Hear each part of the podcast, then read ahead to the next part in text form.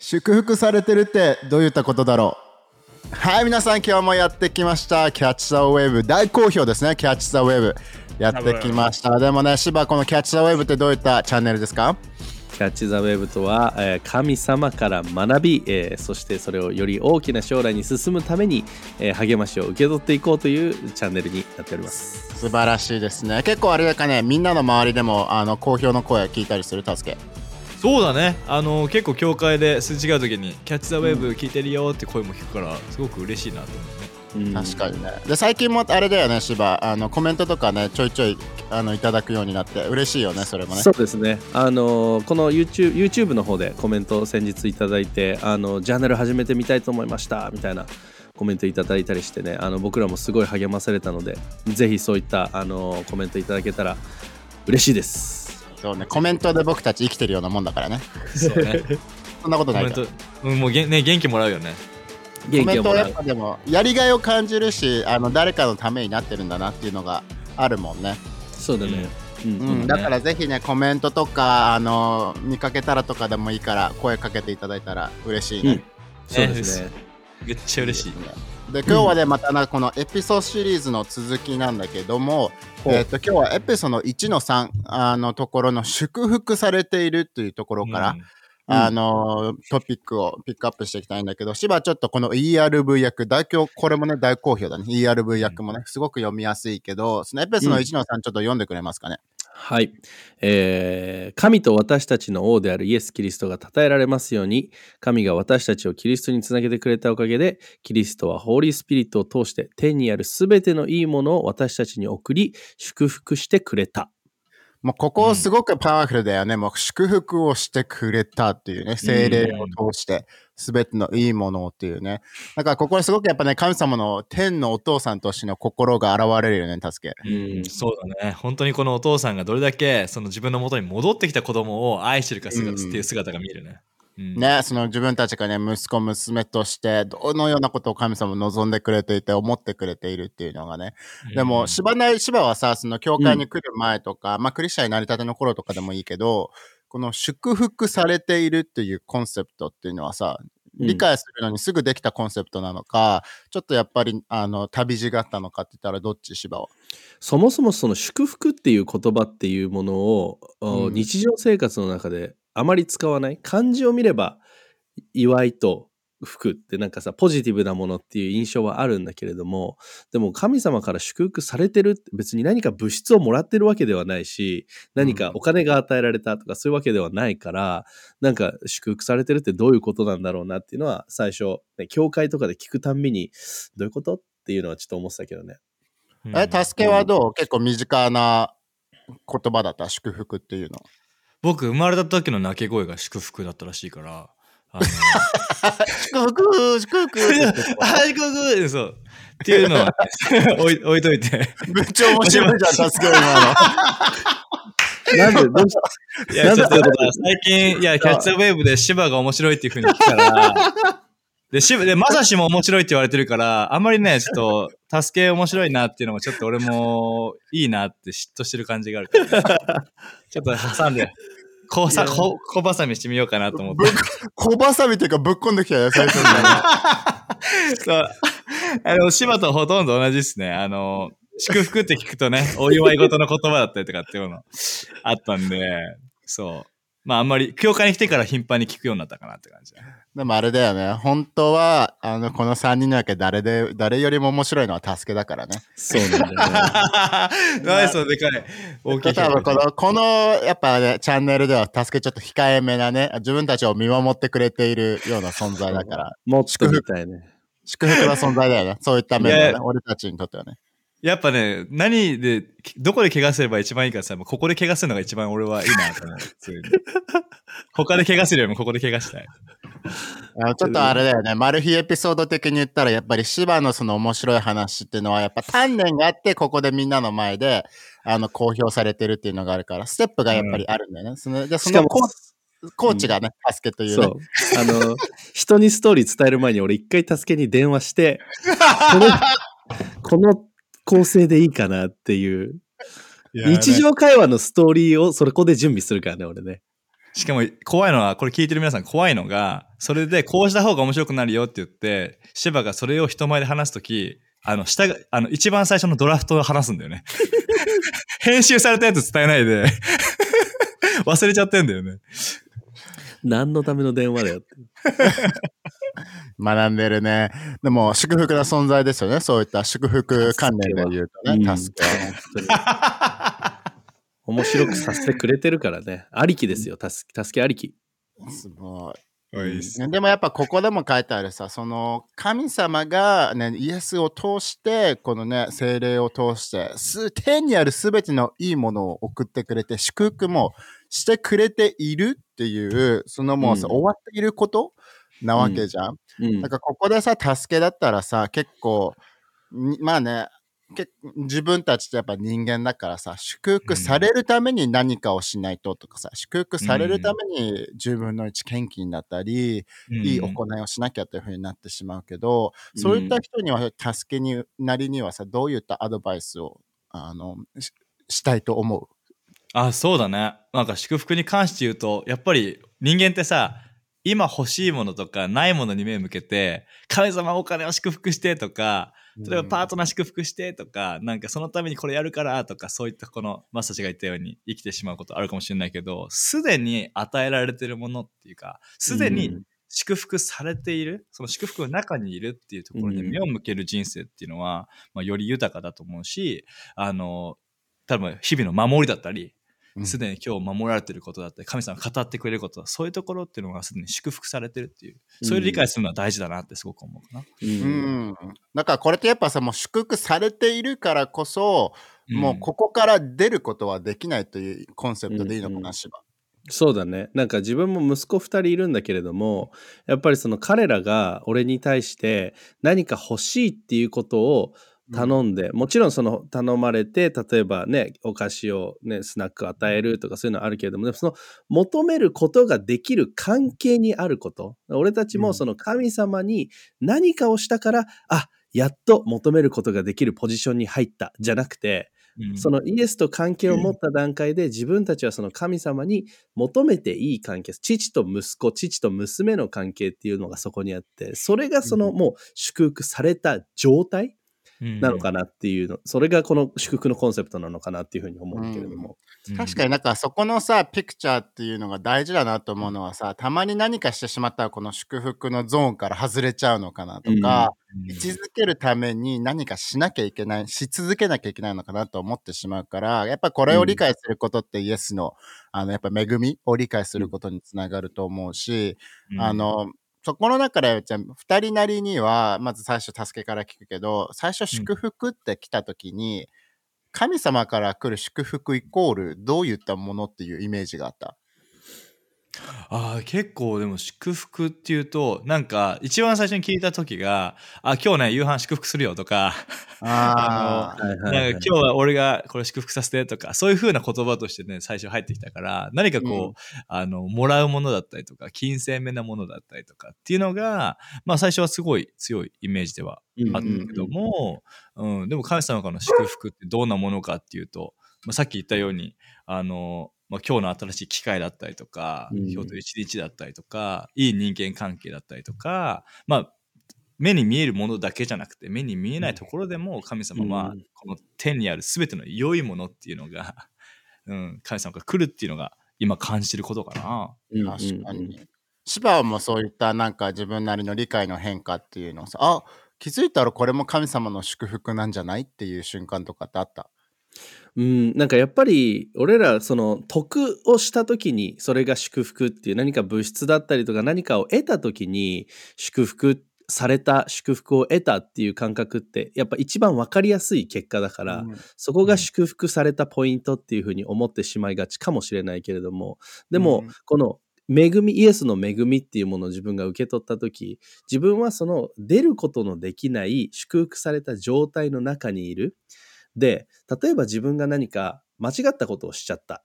誰かに対して怒ってしまったとかさ、そういうことってあるかもしれないけれどもでもそれによって自分がこの祝福の中から追い出されるっていうことはない。いつもイエスは俺をその祝福のじょされた状態の中に置いてくれてごめんなさい、そして翌日にはまた何か新しいものが与えられる、素晴らしいチャンスが与えられる、素晴らしい日が与えられるっていう、なんかそこのコンセプトを、こう、まあ多分啓示っていうのかわかんないんだけれども、それを受け取るのにはやっぱ時間はかかったけれども、でもそれを受け取った時に、あ、自分祝福された状態の中にいるんだなっていうことを、なんかすごく強く実感することができた。確かにね。うん。だってそこのさ、許しというエリアもね、神様からの祝福だもんね。いろいろうん。間違いをしてしまっても祝福があるとか、まあ芝だったらさ、腰が癒されたとかさ、そういったストーリーもあるじゃん、キャンプとかでそうだね。なんかそれも癒しっていう天から来る精霊を通して来る、うんあの全てのいいものってやっぱり祝福なんだなって考えると、結構数えきれなくなるよね、これ、たすけさん。いや、本当だよね。もうその癒しもそうだしね、け精神的な自由もそうだし、なんかその、もう神様から来るすべての良いものって、うん、もういいものすべてってことだよね。ううんん、うんそうだね。でもなんか心の中でさ、祝福の反対で言ったらさ、やっぱ呪いとかさう、んそういったものになると思うけど、なんかうん二人はさ、クリスチャンになる前にさ、そういうのを気にするタイプの人だった？なんか呪われてしまうんじゃないかとか、他の人呪ってやろうみたいなさ、うん。あのうんこいつってなった時にさ、なんかうん。芝はそういった経験あった、クリスチャンになる前。この人を呪ってやろうとかあんまり思ったことないかもしれないけど、でも、なんか俺、すごく心霊番組とか心霊スポットとかう、ん。すごい苦手なのね。はいはいあの、それでなんか呪われるんじゃないかとか、うん。こういうところって行かない方がいいんじゃないかとか、なんかいわゆるその、あの、これに触れちゃいけないんじゃないかみたいなのとかは、すごい意識することはあったし、あとなんか多分日本人がよく考えるの、罰が当たるみたいな。ああ。そう、間違ったことをしたら、なんかその罰が下されるみたいな。それも一つの呪いみたいな感じで、なんかそういうふうに思ってる時は、あの、クリスチャンになる前は結構あった。うん、うん確かに。うんでもさ、クリスチャンになってからもさ、ターさんなんか結構さ、自分はこういう家系だからっていう、その家系のせい、うんあの、こういった星の元に生まれたからじゃないけどさ、あの、家がこうだからとかさ、両親がこうだからですか、まあ、遺伝的にこうだからってさ、クリスチャンになった後でもその呪いとかさ、そういう、呪いじゃないけどさ、そういった、うん。なんていうのこういうの。あの、うん。負のうん。負の中にあるっていうふうに考えてしまうことはあるかもしれないけど、ターさんもなんかそういった自分なりのストーリーとかさ、旅ってあった、そこに、そこから抜け出す、あれ、みたいな。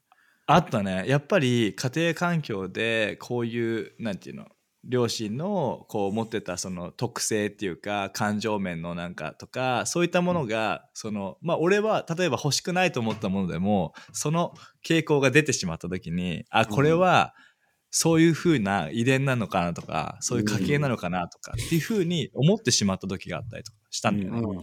で、あじゃあずっと俺このままなのかなって思ったこともあって。うんうんそう。でも、すごくこの、やっぱ、やっぱ精霊を通して俺に教えてくれたものは、俺はもう全てのものから自由であって、うん。うん、それはもう他の何が関係するものじゃなくて、神様の直接な影響が俺にあるからこそ、俺は変われるっていう、うんうん、っていうのがあったから、でも、やっぱそこにとどまんなくてよかったなってすごく思う。あの、変われないとか、ずっとこのままとか、うん、お親がこうだからしょうがないっていうのに、あの、とどまんなくてよかったなってすごくうん思う。うん確かに。でもそれもやっぱさ、新しい啓示っていうか理解だよね。その祝福の中にあると理解はしていても、でもやっぱりさ、その家系とか遺伝からはまた別だなって思っちゃうかもしれないけど、うんそこの中でやっぱりイエスの名っていうのがどれだけパワフルなものかっていうところの、うんうそこの呪いとか遺伝とか悪い負のところから完全に切り落とされている。うんで、そこの祝福の中に入れてくれてるっていうのはすごく大きい力だし、ゲットした時すごいと思うけど、芝はそういったところのさ、やっぱ頭の中で分かっていても葛藤してしまう。うんで人に対してどういうふうなさ、アドバイスこういうふうな考えもあるよっていうさ、なんか、うんハッと気づかせてあげられるようなことってできるかな？ごめん、なんか詰まっちゃった。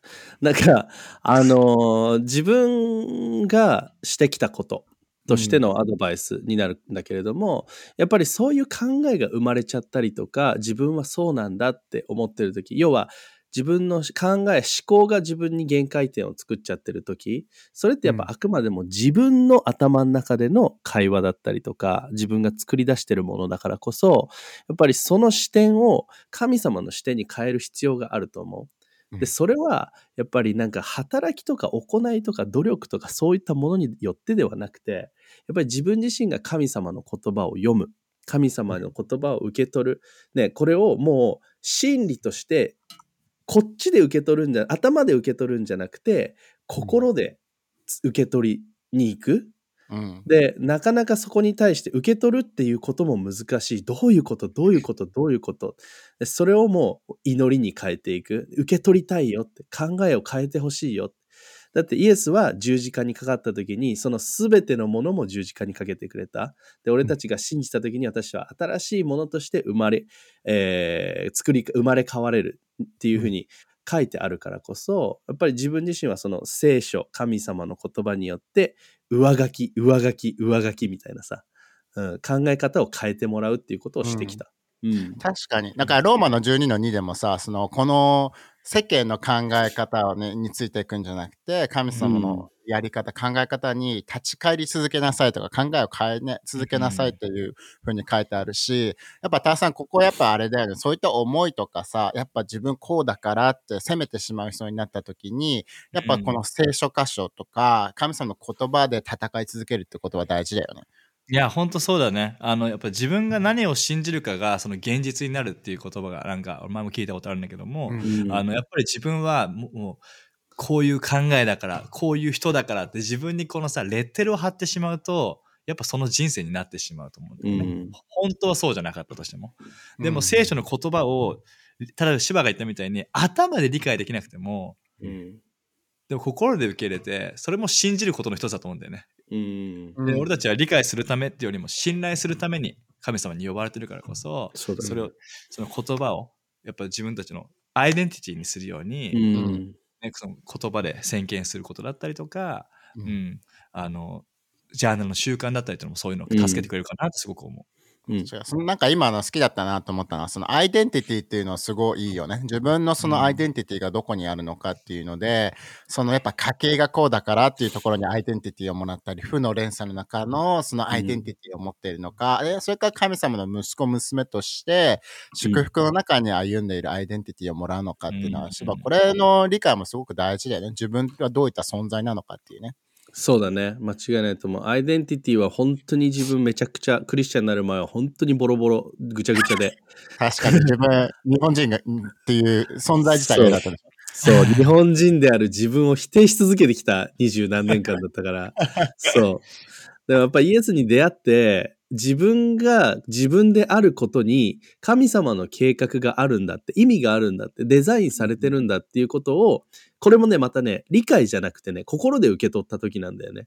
うんその時に初めて、あ、俺の人生はまだあるっていう、なんか新しいアイデンティティと希望を受け取ることができた？21の秋。青春ですね。青春だねそ。うそうそうう。そんな感じです。うん。だからやっぱそこの中でこれを受け取って祝福の中に歩むっていうのもさ、すべてがやっぱりね、完璧になるってわけじゃないし、そこのイエスを信じた、理解したって瞬間からさ、そのすべてのものが物理的から霊的ね、あ物理的な祝福、金銭面的な祝福がさ、手元に来るってわけではないじゃん。うんでもこれ歩み続けるっていうのが大事ってことだよね、助け。うん、本当だね。もうなんか、あなた誰ですかって言われたら、私は祝福されてるものですって答えてほしいし、うんなんかそういうの人生を歩む中で、たくさんのいいものに敏感になっていくと思うから、うん。うんそういう生き方をしてほしいなってすごい思うかな。それいいね。でなんかそれを続けることって神様と一緒に歩み続けることを通してもちろんその物理的なことも神様を祝福したい。って思ってくれてるし、まあうん。人間関係とかね結婚生活とかいろいろなその霊的以外なところにもいっぱいあると思うけどう、ん。ね、俺たちので千葉の人生でもやっぱりそういったものっていうのはさ積み重ねながら、あの身という形で自分人間関係とかって祝福されてるなっていうふうに思い始めてきた。そうだね。なんかまさに今言ったけれどもクリスチャンになってからそのクリスチャンになった瞬間にもちろんいその瞬間に変わった部分っていうのはいっぱいあると思うんだけれどもでもこの祝福された人生であったりとかやっぱそういったものって旅路の中でどんどんどんどんこうなんていうの熱くなっていくというか考えの中ですごいこう増し加えられていくなんか真理の、なんていうの層が分厚くなるというかさ、なんかだからその進み続けていく中でやっぱり変えられていった考え方。進み続けていく中で自覚し始めたアイデンティティ。進み続ける中でそれを自分が自分の土台になっていったっていうのはやっぱあるからこそとどまらない、うん。ん。あの本当に今もうみんなが言ってたことをそのまま実践し続けるっていうことをすごい大切だと思う。うん。うん。で、やっぱり理解し続けるってことで、息子を娘として受け入れられていて、で、うんもう祝福してくれているんだって、祝福し続けてくれてるんだってことですよね。で、そうですね。自分たちの中には負とか、そのね、あの、呪いっていうものも存在してないからこそ、イエスの名によってそれをね、祈り続けて切り落とし続けるってことですよね。いいね。間違いない。ううんん。はい、じゃあちょっとこのエピソードのあの3パート3はこんな感じであの閉じようかと思うんだけど、他になんか話したいこと Q&A とかもらったものなんかある？ああ、そうだね。話したいことあるかね？ターさん、この間いろいろ受け取ってたよね、リクエスト。うん、そうだね。皆さうんんありがとうございました。えーっと、いくつかね、いただいてて、まあ、パパッとここで話せることがあるとしたら、うん。えーっと、嫌いな食べ物の克服克服の仕方。そうそうですよ。呪い、そうだね。嫌いな食べ物の国。ちなみに嫌いな食べ物の芝は何？嫌いな食べ物僕はないですね。嘘つけ。あの、あの、好きじゃない食べ物あります。いや、それ嫌いでしょ。いやいやいやどういうこと？どういうこ違うんですとよ。この嫌いと好きじゃないって違うんですよね。どう違うの？これ、これでも嫌いと好きじゃないの違い話し始めたらこれ多分ね、1時間またちょっと取っちゃう可能性がある。だあれだよ、多分ね、奥さんのお母さんが出してくれた料理で、うん。普段好きじゃ普段好きじゃないけわかり普段好きじゃないけど、食べるものは、まあ、食べれるものだと思うけど、やすいだから好きじゃないものででしょそれ。もそれは好きじゃないものだけど、それでも無理です、すいませんっていうものは本当に嫌いな食べ物。嫌いなものでしょあそう。もう助け、うわ、すごい助け。でもそれは、それはでもさ、その自分の心の強さとか素直さにもよるんじゃないの？ああ、まあ確かにね。それでも食う男なんですよ。例えばさ、めっちゃもう親に認められたいからとかさ、ノーと、ノーと言えない性格の人はさ、やっぱ食べ 食べちゃうわけじゃん。白嫌いだよね。白目向いて食べる人は確かにね。確かにね。自己でも自己主張が強い人はやっぱそこでも自分を貫いて、いや、食べない。確かにね。それを言えてるね性格も出てくるね。そこは確かに性格のある。あるね。確かに。まあそういうのをいろいろ踏まえて、助けはじゃあ苦手、嫌いまではいかないけど苦手な食べ物は。ああ、苦手な食べ物はね、これほんときついんだよなって。多分あれ、パセリ食えって言われたらほんときついかもしんない。マジで？単体単体で？単体で。単体ででも食べ、え乗ってるのもダメっていうこと？あ、乗ってるのは全然いいよ。でもなんかあの、よくさ、お弁当とかさ、なんか横についてるさ、パセリああ。俺、あの、あれ、あれ食べるもんじゃないと思うけど、うんなんか、い そうそうそうあれ飾りだよなと。や、それ多分さっきあの、あれだよ。お、おさ、あの、お寿司のとこに入ってるさ、プラスチックのやつと同じ存在じゃない。そう、だから小学校の時のサッカー合宿で、全部残さず食えって言われて、それを食わされた時に、俺本当に苦くて、そう、あれ以来本当にパセリが嫌いな食べ物ってなっちゃったんだよ。あれ、たまにだからお店で食べるアイスクリームの上に乗ってるミントみたいな存在でしょ。だ食べなくてもいいやつでしょ？あ、そうそうそうそう、あれね。そうそうそうそう。色彩りでしょ？うんそうそうそう彩りそうう。ん。うん、食べるもんじゃないんだよな。それは食べなくていいと思うわ。それ好き嫌いな食べ物じゃないんじゃない？それは。そう多分だね。それからでも、ナンプラーだね。あー、出た。なるほどね。食べ物っていう。芝ナンプラー好きだもんね。俺はもうナンプラーに浸りたいね。名言だな。俺はナンプラーに浸りたいの。名言だな。祝福の中に浸りながらナンプラーに浸りたい。すごいな俺ナンプラー呪いだわ。ナンプラーびしゃに浸りたい。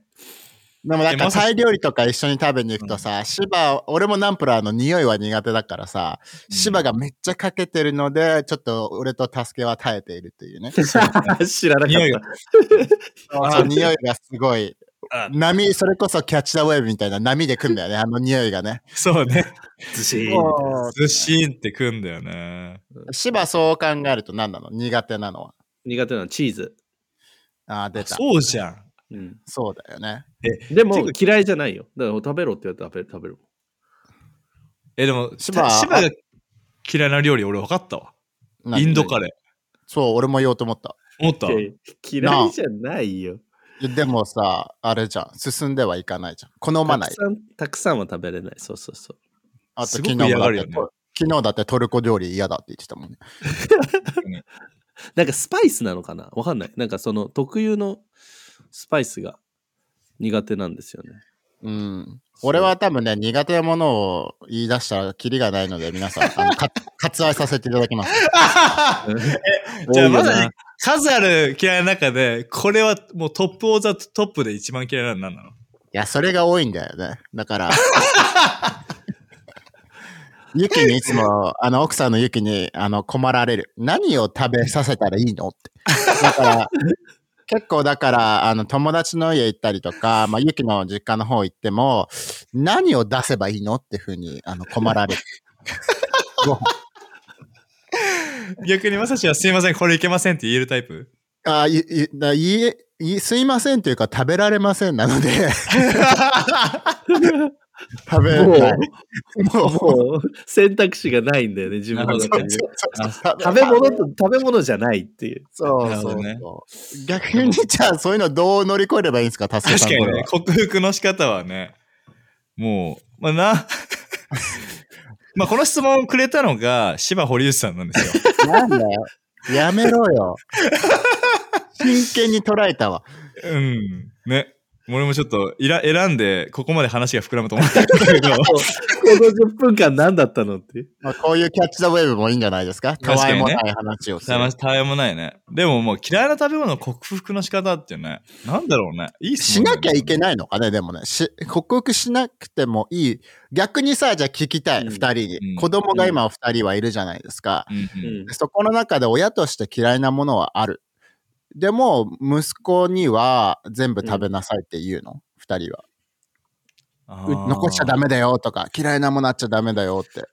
うちはそういう方感じじゃないね。どんな感じなの？あ食べない、食べたくないの。OK、食べなくていいよ。お皿に置いといてっていう。食べたくい。ないものをね、あいつはね、床に捨て始めんのよ。うちもなのよ。うちもなの。だから食べ、違う違うところの教育だよね。そう、うちもなの。食べなさいよっていう、まだね、そういうレベルのね、年齢にないのかわかんないけど、うんそう、とりあえずもうそう、気づいたらもう床に落ちてるから、いらないならいらないでいいから皿に置いてくれって。そう。そうそうこうやってあの UFO キャッチャーみたいにこうやって、目を見ながら下に落とす。目を見ながら下に落とすんだよ。悪意があるね。やるよね。でもね、俺これ一つね、一個アドバイスはある。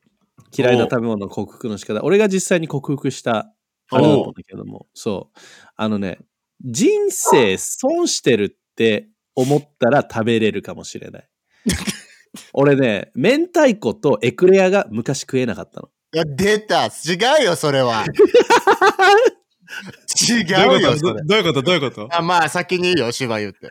で、あの、明太子とエクレア食えなくて、で、高校時代の部活の合宿所で、朝ごはん食べてた時に明太子があって、で、チームメイトが、お前明太子食えないの？つって、いや、俺苦手なんだよね。って言ったら、お前それ人生半分損してるよって言われたの。